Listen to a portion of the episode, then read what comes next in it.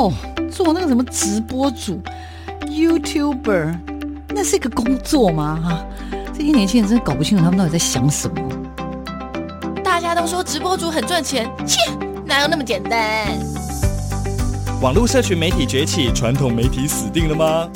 直播平台真的像你想象中的色情满满？它的真实情况到底如何呢？哦，个子又不是空气，怎么会外泄？哎呀，只要值钱吗？通通送你啦，随便啦。世界上没有绝对安全的系统，而人性是最大的漏洞。时下你不可不知的科技应用与社群发展，科技社群敲敲门，带你推开趋势的大门。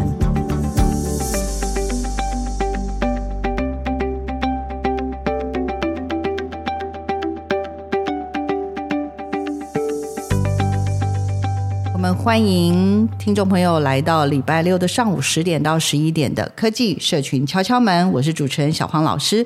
各位空中的听众朋友，大家早安！很希望啦，每个礼拜六的上午呢，透过我们的节目呢，可以介绍很多很特别、很酷的，不管是科技或社群的人物啊。我们这礼拜呢，为大家邀请到的，哎，是一位这个刚刚得大奖的伙伴，在我们今年呢八九月份的时候了，哈，刚拿下这个一个大奖。这个大奖是我们的。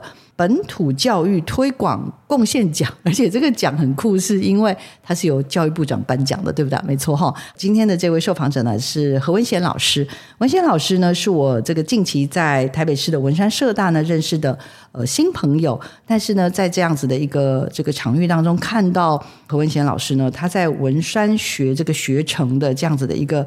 呃，付出，然后以及刚刚讲的获奖了哈，那当然就是我们在这个文山社大当中，我们也有很多的互动，就觉得文贤老师其实蛮有趣的。有一天呢，有一位老师偷偷到我的旁边说：“小黄老师，你不知道吗？他是很多媒体主流媒体采访，他是财经大师，你怎么不知道？”我说：“我怎么知道他是？他坐在那边看起来翩翩风度的文弱书生，为什么他会是财经专家啊？到底怎么从财经专家变成文史工作的一个？”这么厉害的贡献的人物了啊！今天想为听众朋友介绍，然后也请他整个能够敞开他的心胸，跟大家分享他一路以来的心路历程。好，那我们先来欢迎一下我们今天的受访者何文贤老师，请他跟听众朋友打个招呼。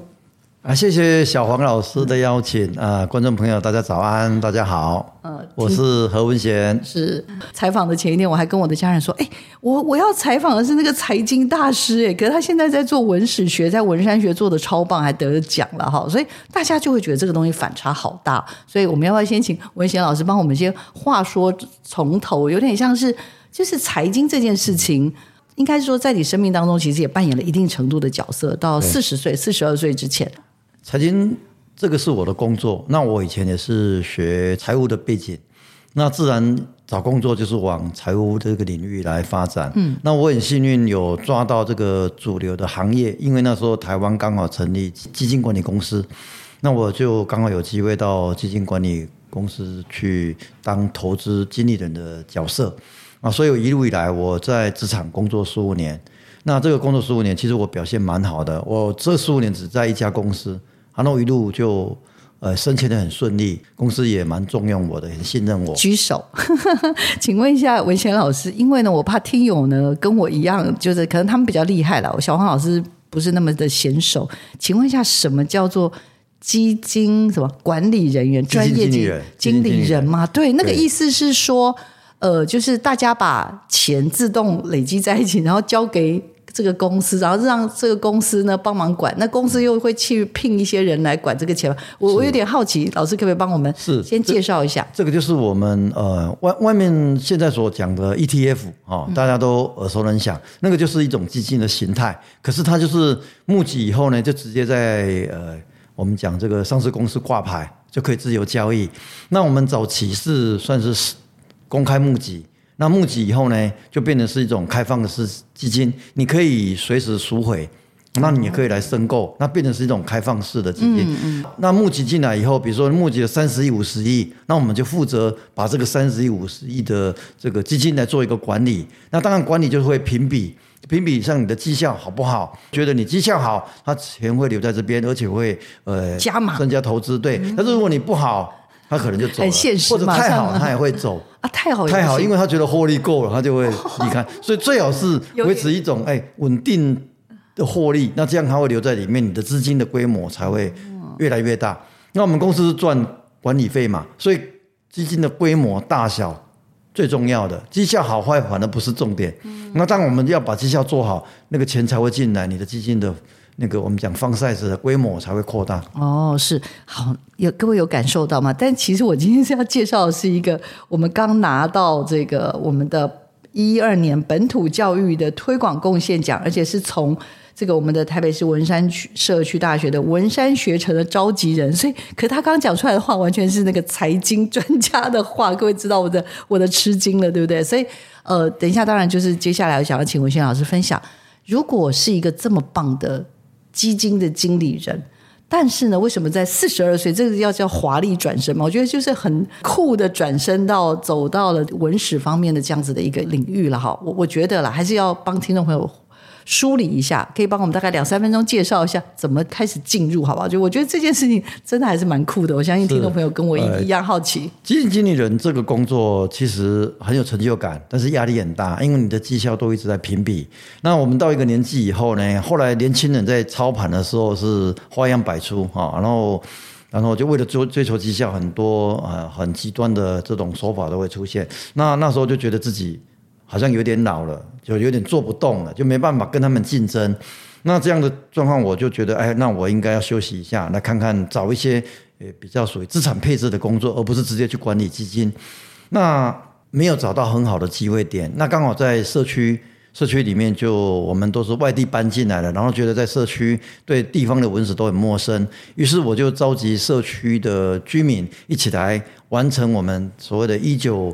六零年代的我们新美地区的文史地图，好，那这样子呃开始我跨入文史的第一步，这个背景完全就是一种意外啊，意外就是说完全只是有兴趣想要对我们呃所居住地方的过去的发展历史能够做一个了解，那自己了解以后呢，也能够让社区的居民感受得到这边过去的一些人文地貌，那这样大家会对呃所住的地方会有情感，然后。参与过去历史的感觉，嗯，那就这样子延续下来的。哎，老师在讲的呢，就是云淡风轻，不到两分钟就讲完了。但是小王老师呢，为大家要前情提要，为什么？因为我们的何文贤老师呢，他是高雄人，对，然后应该是念成大嘛，对不对？哈，念完之后，嗯、对，然后后来就是当然就可能就来台北就业，然后像刚刚讲的，成为一个金融行业里面非常。优秀的这样子的一个经理人，但是呢，像刚刚所说的，可能在职场上有一些重新的思考之后，那老师刚刚又很快的说，哦，我就可能跟着一群人开始去做这样子的一个，呃，因为毕竟搬在景美嘛，所以想要这从景美这个地方的故事所怎么讲，所启动。那就我印象所及啦，因为我看了老师的一些什么叫斜杠人生的文史篇，就是说老师好像是从什么大厦的什么管委会的。主任委员，然后呢，超酷的，当这个主委当一当，还可以什么什么评选第一名，然后后来就开始加入什么文化就在巷子里呀、社区文化地图啊，景美地方文史部落格的版主。我的意思说，这个这个感觉就是 就是还是对我来说了哈，呃，大概管得有点宽这样子哈。所以老师要不要跟我们先分享一下？就是说，对你来说，你起心动念真的想说，哎，我好像文史这件事情啊。好像真的值得我试试看。老师要不要告诉我们一下，大概是在哪个时点？好不好？在我刚刚念的这些里面，有什么地方让你觉得说，哎，我好像这个地方我真的要要来施点力？可不可以让我们简单的大概用一分钟跟大家分享一下？就是我四十二岁离开职场，时间比较多，然后本身呃比较鸡婆，比较好管闲事，应该都对社会服务蛮热忱的。那社区主委就是一种服务嘛，哈。那四十二岁，然后当社区的主委。然后就是服务居民的意思，那想说做一点什么，然后就从文化地图，然后让我们社区也得到大型社区的呃管理的第一名，哦，那社区的房价当然就会有一些增值的效果。那做完这些地图以后呢，我手中开始就有这些资料，我想说是不是可以让更多人知道？刚好那时候网络流行部落格，那过去都是纸本的，你要找找不到，没有连接。那我想说，既然有有这个新的科技的发展，那我就把我所知道的地方文史就放在部落格里面。那既然放上去就有责任啊，我就不断的要耕耘，然后就去采访，了解更多的东西，让这个部落格不要停留在呃很久没有更新的状态，就这样子越做越深。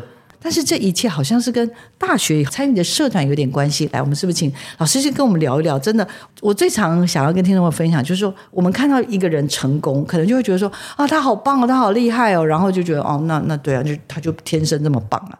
但是不是啊？我相信文文馨老师可以成为现在的他，在过程当中一定也曾经相遇过一些什么样的机缘？有请。是我我我想我高中如果要叫我起来讲话，我会发抖，更不要讲说去演讲哈。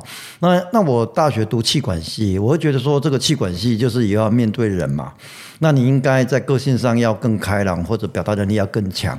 那时候我们呃在成大有一个山地服务队啊，那是到那个南投仁爱乡去做服务。那那个都是要甄选，因为很多人都想参加。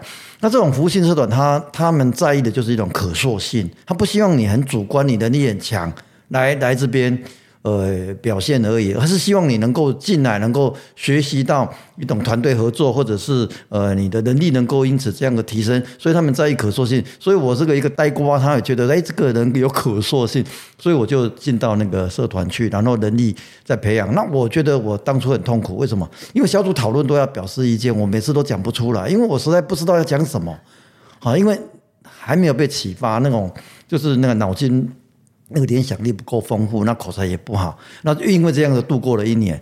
度过一年以后，就觉得哎，这个还蛮有趣的。那我在大三的时候参加一个跨校性的社团，叫做百达三 D 服务团，那是由。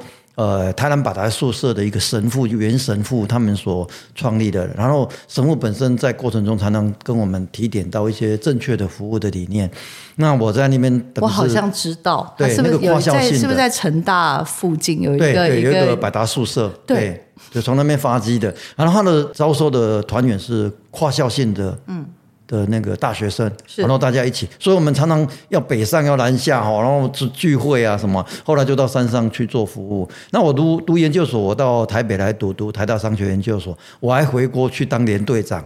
连队长就是去支援他们、巡视他们，然后在五个部落里面用走路的这样走遍整个那个雾雾台乡的五个部落。那我觉得这段时间对我的生命影响非常大。那也因为这样子，所以我在。在学艺里面一直想说，如果有机会，我应该是多从事一些社会服务的工作哈。那当然，财经的工作，它的服务就是去做知识的推广。所以我现在也是在台湾金融研训院也有在开课。那开课的目的就是希望把正确的投资的理念啊，如果你你有兴趣想学的，可以透过我一一些课程，能够培养你有一个正确的投资的能力。嗯，好特别，老师，我刚听鸡皮疙瘩一直要起来，你知道为什么吗？你说的百达应该就是这个地方。哦，对对，然后它本身这里也是一个教，嗯、旁边有个教堂。教堂，对对，它是呃西班牙的神父他们来创立的哈，嗯。那么这些神父都很无无无私的奉献，我非常非常伟伟大，精神非常的伟大。然后我们有时候服务，我们会觉得是一种给予嘛，其实不是。是所以神父都会跟我们讲这些。呃，我们我们在服务的过程中，你对受服务的人他们的感受，你要去理解，然后提供给我们一个很好的。太特别了，因为其实小黄老师在做的看见家乡的活动啊计划，我们就是从那里开始的。哦，是吗？这么巧。然后他基金会现在的办公室在那里。嗯呃，爱制造协会其实就在百达的空间里面，在他们的一楼的角落。哦，他特别对，他就特别把那个空间留给了我们在就是当时发动这个计划的发起人。所以我刚刚说，哦，不会吧？是那个版？为什么觉得那个名字好熟？好啦，那我们接下来要聊聊到就是从主委，然后做到布洛格的版主，但是好像没有在这里就停止嘞。老师后来又去怎么说？文山社大啦，然后去做这些学程啊，什么这些。我 其实刚刚忍不住问老师说：“哎，老师，你这样弄下去，你家人没有意见哦，你夫人没有意见哦，哈，你到底都在你你到底都在忙什么？”但是我听到老师有一些蛮了不起的做法，我在想，我们都要好好学习，也让我们了解一下，真的怎么样，真的会这样一头栽进去，真的越越越来越深，然后有点拔不出来。有请。对，我成立部落格以后，开始很多人在收集这个我们精美文史资料，就就跟我连结，连结以后呢，他们就请我当导览，那我就。规划路线，然后就这样从无中生有开始做了，然后做到那个文山社区大学，刚好从木栅校本部搬到集美来，那那校长会觉得说，我们应该对集美的文史要有更深入的。根源，那就找我来文山社区大学开课。我从个人的一个小成就，变成跨入到学校里面去做一些正式的推广。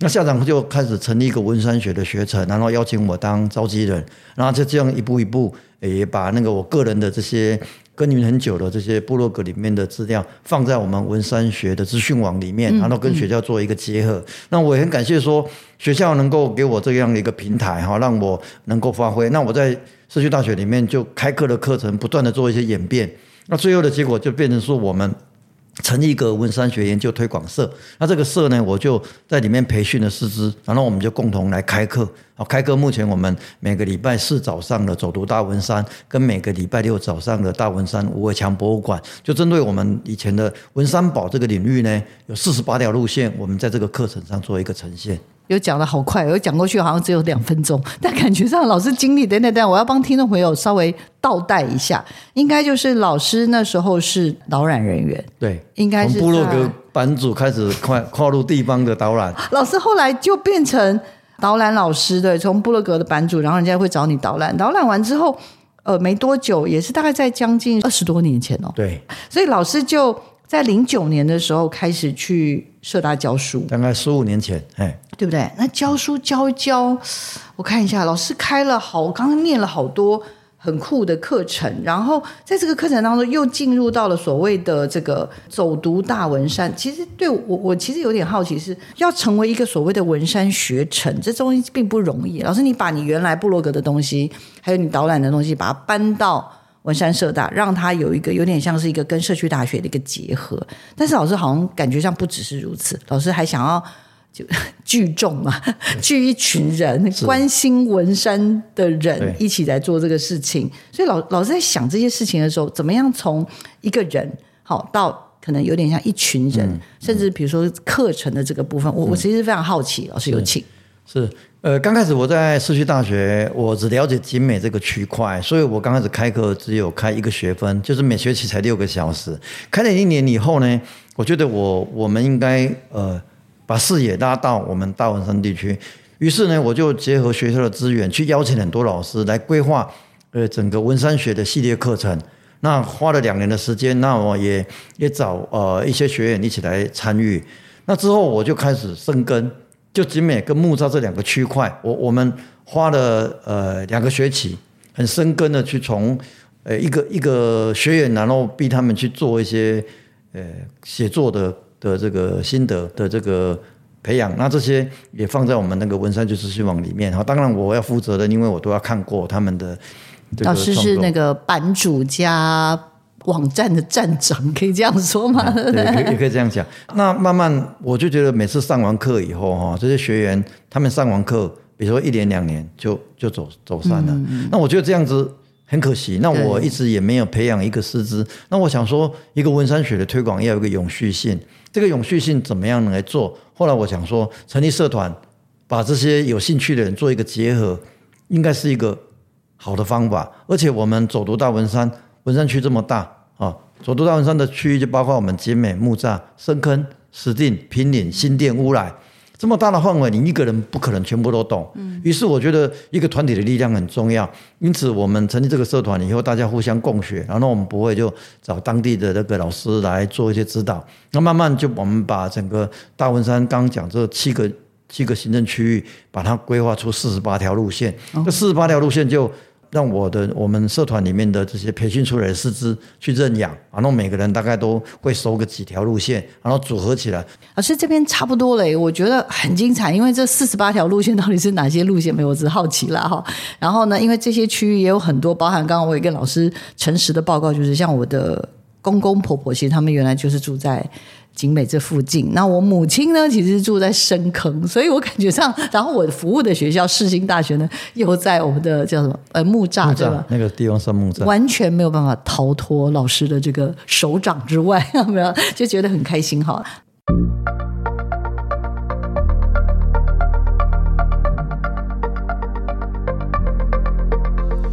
大家好，我是何文贤，是在台北市文山社区大学担任文山学的学生召集人。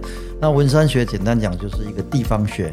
因为社区大学本身就是要跟地方做密切的接轨，那所有跟地方有关系的这样的课程领域，都会放在这个文山学的这个课程的内容。那主要以我们呃文史导览当做是一个着线，然后相关的课程也都会纳进来啊，比如说我们有教导这个怎么样品茶铁观音，怎么样自己种菜自己吃，类似这样的课程也都会放在我们文山学学程里面。那把它呃跟地方做一个紧密的结合，然后把地方学能够发扬光大。这样各位听友知道什么叫文山学了吗？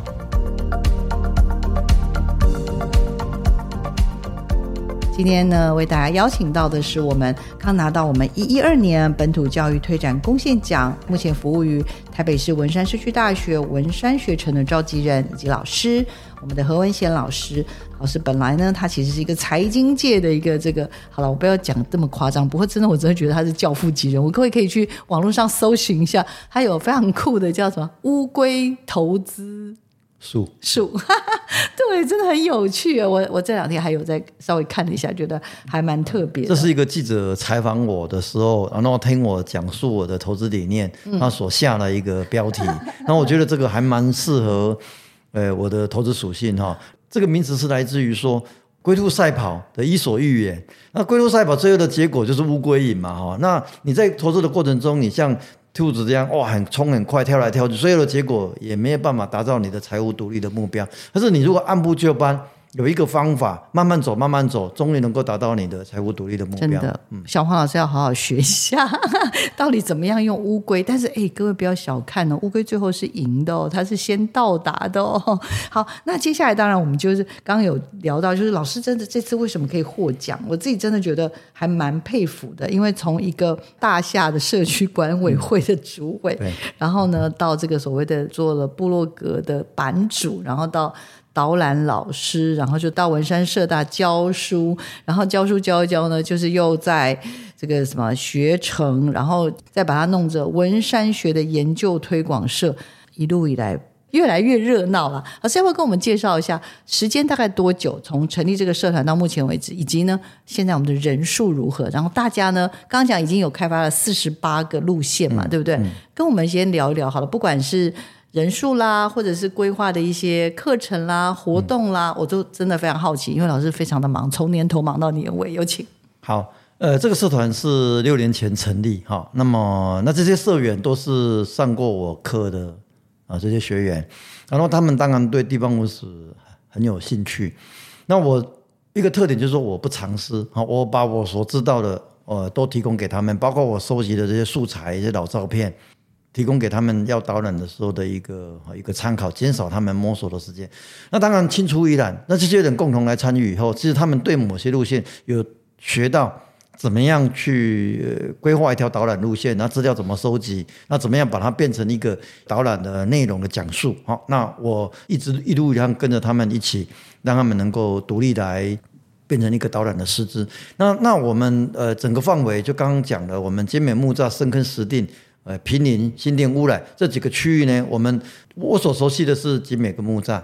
那其他的区域呢，我们就会找一些地方的老师来协助我们去做一些路线的开发。那我们也会自己再去呃调整，那调整，那调整之后呢，我们就把它变成课程的内容。然后我们这些师资呢，就是每一个人都会熟悉一个四五条。好，那这样弄起来以后，每一条。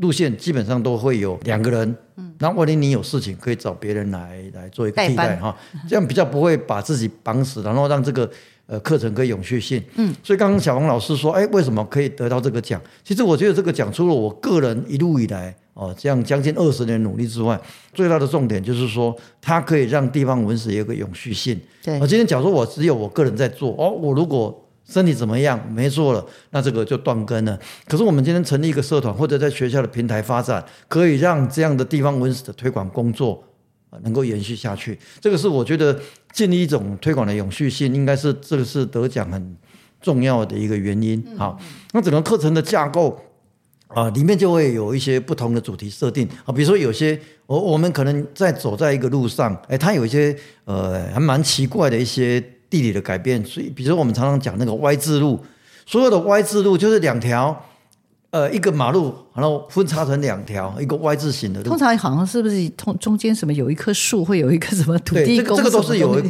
有故事哈。比如说有有时候是旁边是古道，然后因为路太小，后来左边就开一个比较大的道路，变成都市计划的道路，就变成 Y 字路。那有时候是一个河道。河道经过，哎呀，那个河道经过旁边开了一条路，就变成，那后来河道没有了，变成一条马路，就变成这样 Y 字形的道路就出来了。所以都是一个有故事性的背景。那我们在在盘查这些东西，其实都是会做比较多的一些现场的考究、祈祷的访问，还有一些呃资料的一个收集，然后。这条路线要怎么规划？比如呃两两个半小时里面要走完，我们路线要怎么规划？那跟别的路线之间的切割是怎么样？就做内部的做一些讨论，然后慢慢把它变成呃除了文字之外，我们还会加入呃环境生态的一些跟生活有关系植物的介绍，还有对地方的议题、地方创生或者我们讲都市更新这些议题呃所关心，比如说像我们气候变迁，或者我们在。整个那个山路上面都变成是硬铺面，然后这些硬铺面，呃，跟泥土铺面到底对环境的这个呃影响是怎么样？而，类似像这样的课程都会融入在我们的课程里面，嗯、所以我们变成常常要去进修。对，这这个就是我很想举手问问题的，嗯、就是说，老师，因为其实你原来是学财财务的，嗯、然后呢，因为对文史好奇，然后所以可能就开启了这样子的一个另外一条路线。嗯、刚刚有说了，就是好像。纳进来的东西好多，然后从原来只是一个文史的概念，可是后来可能还要包含比如植物学啊，像是刚刚讲的生态学啊，甚至刚刚讲什么功法啊，什么东西，哎，管得很宽嘞，老师，那怎么办呢、啊？我想，呃，社区大学里面有一个好处，就是说它都有很就是跨领域的一些课程很多，那平常我们就会。就会去去课程上学习或者听演讲，常常参加活动，你就会慢慢知道哦，比如什么时候叫手作步道啊，它是怎么样形成一个一个功法哈，中间有什么样的一些考虑的一些要点，那就是透过一次一次活动不断的参加累积起来，然后把它融入到我们在导览的内容。嗯，嗯对。那像植物哇，那个植物几十万种，其实记不完。对呀。所以我们有一个原则，跟生活有关系的植物，我们才介绍。跟生活没有关系，我就不介绍啊。比如说乌桕，乌桕这种东西它就很重要，因为它可以当黑色的染料。那那个有蜡可以当蜡烛，它的油可以当油灯，然后木头可以当建材，很多的功能。那是早期我们先民呃从中国到台湾来的时候所带来很重要的一个植物，所以它是外来种，可是它跟我们生活的连接度很高。像这种我们讲起来，哎，就很有故事性，很生动。对，所以。呃，就变成是要不断的学习，对，不断的学习。到目前为止，我还在学习。像这个礼拜天，我还去参加一个所谓流域情报的一个工作坊啊，什么什么流域情报，它就是等于在我们在溪流里面，呃，大家怎么样去汇总一些资讯，然后透过透过一些工具的使用，然后大家一起来做调查，然后调查之后就发现一些哪些植物的分布点，然后看看再从这个资料里面怎么把它演变成。啊，你必须在呃施工的时候要注意的事项，类似像这样的一个。一个新的一个学问哈，多多学习。老师，你知道我刚刚为什么在忍不住笑出来的原因，就是因为你刚刚讲了，我还是不能忘记你是学财经的，像很多东西其实这些都是已经有到了工程背景的这样子的一个粗浅的了解，是不是？但是没有，老师太客气了。我导览的东西是这样，导览就是你要什么都懂一些。我我们对某些东西没办法像各个领域那么深入，可是透过一种文史为基底的一个导览的的内容，然后呢，中间就会衍生出很多从环境的一些变迁啊，那这些变迁里面就会涉猎到很多不同领域的学问。那这个就是现在我们很流行，年轻人很流行那种跨领域的学习啊，所以不要去限制他一定学什么，而让他自由去发展。那我们觉得，我觉得导览就变成五花八门的，都要懂一些的哈。所以有时候变成，因为你为了要增加你导览解说的一些。趣味性跟丰富性，那我们不断的要去扩充我们所知道的领域。太，我只能说太佩服了，佩服到不知道要怎么形容。学艺不精啊，都是蜻蜓点水这样。哎，老师，我刚刚有问到一个问题，就是我们现在的文山学的研究推广社，它成立，如果这样看起来，大概第六，你现在六年嘛。那现在的这个推广社里面的学同仁，应该诶到底是要同同号同号，同号 嗯、然后或者是就是所谓的总使师资的话，人数我有点好奇，嗯、就是常态性有点像公民记者嘛，常态性大概人数有多少？现在是这样哈，我们只要有入会以后，我们在群组里面，除非他自己退出，要不然我们不会强迫他退出。但是我们每年都要有缴费用，才算是一种呃，算正式的会员。那目前为止累积的呃人数大概六十个曾经参加过，那常态性会缴钱的大概二十五个。那真正现在培训出来的师资大概有十位，这十位能够在我们的课程里面当师资。那十跟二十五中间还有十五个，这十五个我就不断的去。呃，去想办法，呃，威胁利诱，让他们能够能够在从一条路线开始，慢慢培训成一个师资。哦，对，那我想这个就牵涉到我在社大里面培训的时候，很简单讲说，我们在社大的学院要达到三个境界。第一个境界是认知，就你单纯来学东西而已，你学这个一个东西的基本的学问，再来就是实作。你要进入到一个实作的阶段，让你本身变成这个领域比较深入专业的人才。第三个是实践，你怎么样把你所学的，把它发挥你的力量，让更多人能够了解，变成是一种传教士或者导览员或者是导师的一个师资。嗯，经过认知、实做、实践，其实在我们任何的领域里面，都经过这三个步骤，你慢慢会形成这个领域的。呃，算是投入啊，能够贡献的的专业人。好，就我所知，老师这次获奖当然是长期二十年来的积累，然后还有就是这个研究社里面的，真的是推广这个文山学这件事情上面的贡献。可是就我所知，老师还做了非常酷的事情，就是叫什么“景美开道碑”碑嘛。哈、OK，这个有一个、嗯、老师把“景美开道碑”这个提报为。一级古物的，哎，这还有这个很厉害的故事哎！我刚跟老师说，老师你感觉上对我来说，你叫你的生活叫双轴心，你一个轴是那个呃怎么讲，就是那个文史工作的，嗯、没有文史工作那个，我觉得那个转得很凶。但是你的财经那个部分，刚刚才知道，老师平常晚上啊或三不五时还在金融什么研训院，研训院还有拍开课，他也是那个讲师。老师你是两边都是讲师，哎，修怕不？呃，是不会啦，因为两个刚好都不一样嘛，哈，然后很独立。那我就是一个是以前我职业也职场上有时候养养成的专业嘛，一个是我的兴兴趣。那我觉得这样的过程中虽然是有点辛苦，不过我觉得人生对自己的人生还蛮满意的。嗯、哦，OK，就是觉得忙得蛮开心的。对对，对，就初衷来讲，就是说做一些社会服务工作。那我想这些。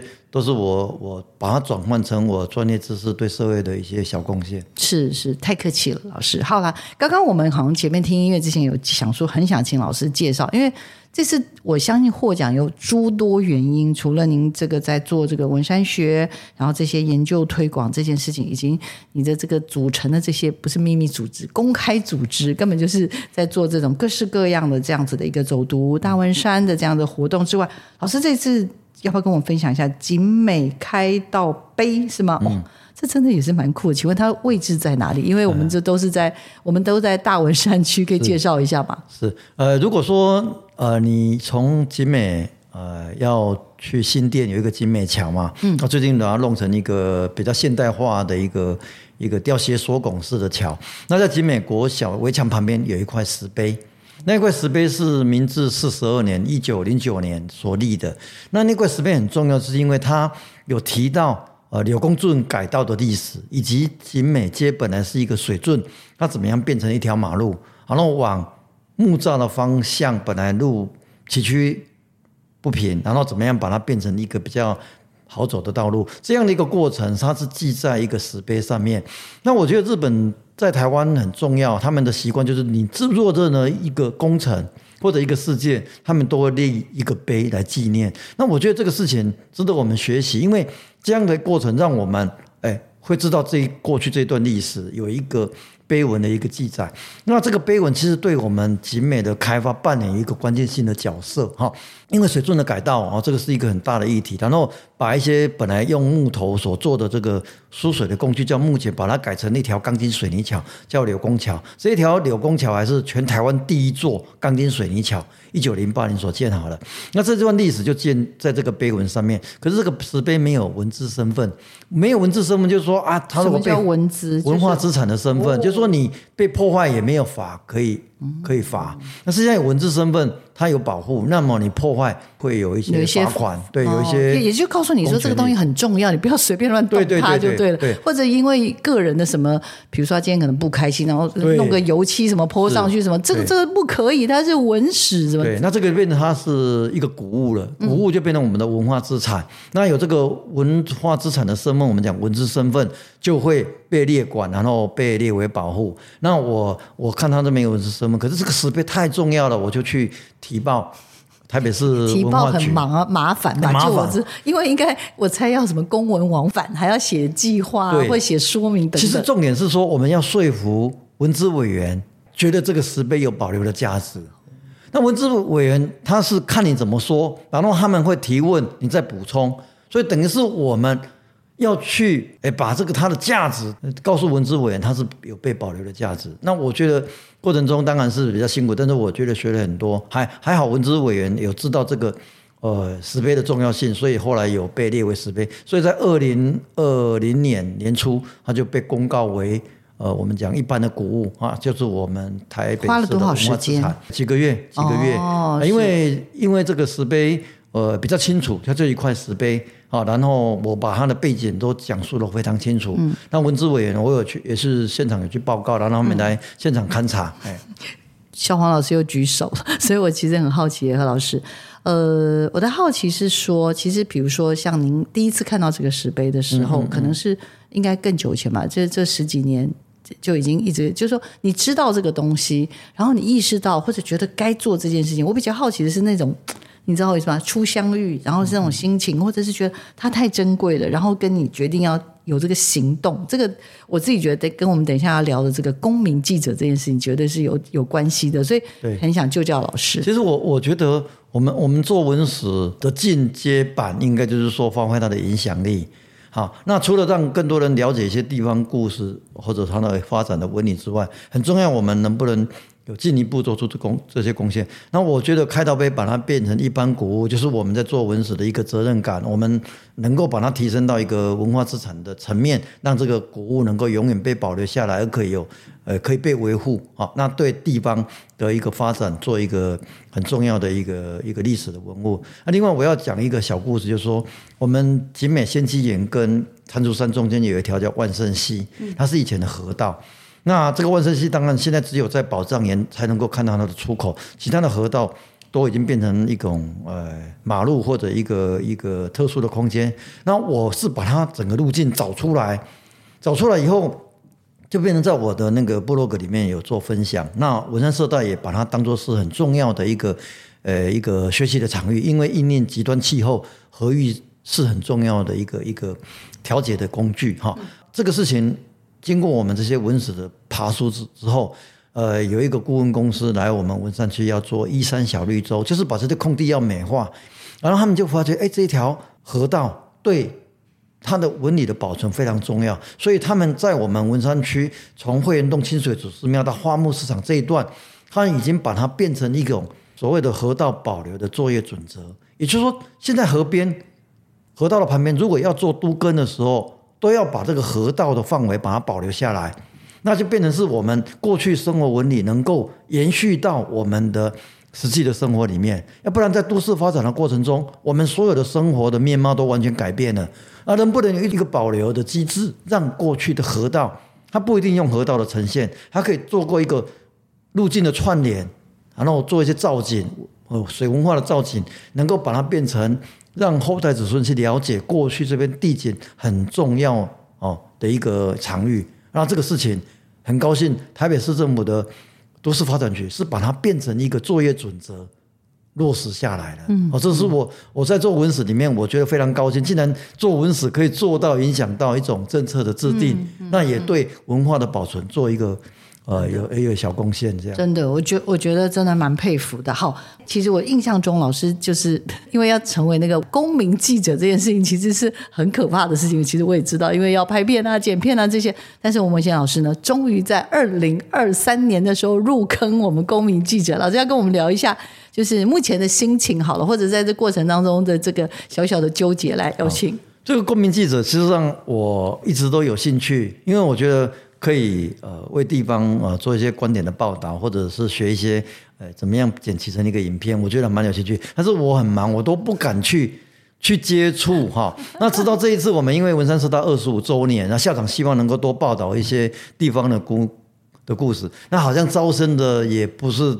太踊跃，那我就跳下去了。跳下去其实主要的目的是想了解一下，结果没想到跳下去以后，真的坑里面就爬不出来了，那就变成公民记者。好，那既然有这样的一种呃，算是一个新的使命吧，哈，那我也希望说能够找一些我所关心的一个议题能够出生，比如说像仙迹岩，它的外来种的植物强势物种很多，那我第一篇报道就做这个东西，那我希望能够让大家知道这个外来种对一种自然生态的维护。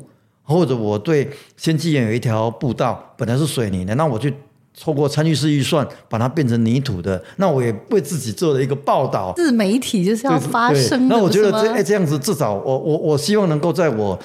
一个月报道一篇这样的一种节奏节奏哦，然后不影响我目前做的生活，也不要把自己逼到一个墙角的范围之内，能够很高兴来做这样的事情。那虽然很累，我剪那个片子三分钟，我大概大概都要整一整天剪，然后评论拍的不讲哦，就是把它变成一个可以被看到的一个影片哈。那我就从写那个。文稿口白啊，那我这个故事要怎么样编排，大概都要一整天的时间哦，我觉得很累。然后我太太讲说：“你没事都坐在电脑戴个耳机在干什么？”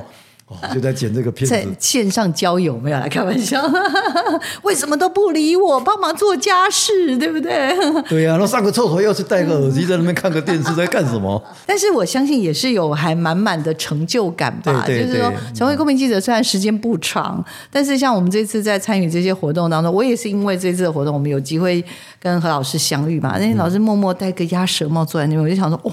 原来是一个这种深藏不露。老师来跟我们分享一下，参与一段时间到现在啦，就是现在的心情啦，以及对未来的期许，好不好？有请。希望文山学透过这个社团的一种运作。能够让更多人愿意投入，那培养更多的师资。等我们年纪大了走不动，我希望有年轻人能够继续接手来，呃，帮呃为地方文史能够永续流传。好，这个是我一个很大的心愿。那我做地方文史比较重点就是说，因为我们不是靠这个为生的，所以。我们等于是都是公开这些资料，能够当大家来共享啊。嗯、我想这个是跟一般文史工作者比较不一样的地方。我觉得这是一个公共的资产，那我觉得应该让所有的人都能够知道。有关公民记者，我想是一种新的领域了哈。那我我是觉得很辛苦，所以我是不是专业的？我是。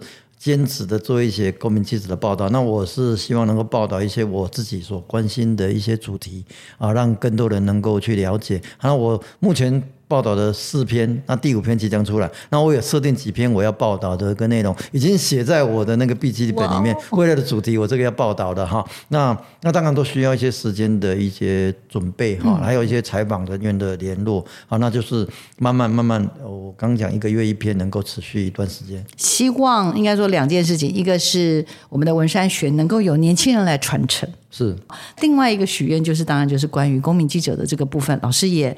也发现了，其实公民记者有一个这种所谓的为自，就是为自己做一个自媒体嘛，为自己发声的一种可能性。所以，除了老师给自己也很好的很多的任务之外，其实也可以做一些传承的工作，对不对？对，让更多人告诉人家说，哎，你可以针针对这个系列做一些什么样相关的内容。好，那期待老师啦。这两个愿望都能够很快成真，好吗？然后一步一步的，在更多的伙伴的加入之下，我觉得能够呃让这个所谓的文山学这件事情，我觉得能够发光发热。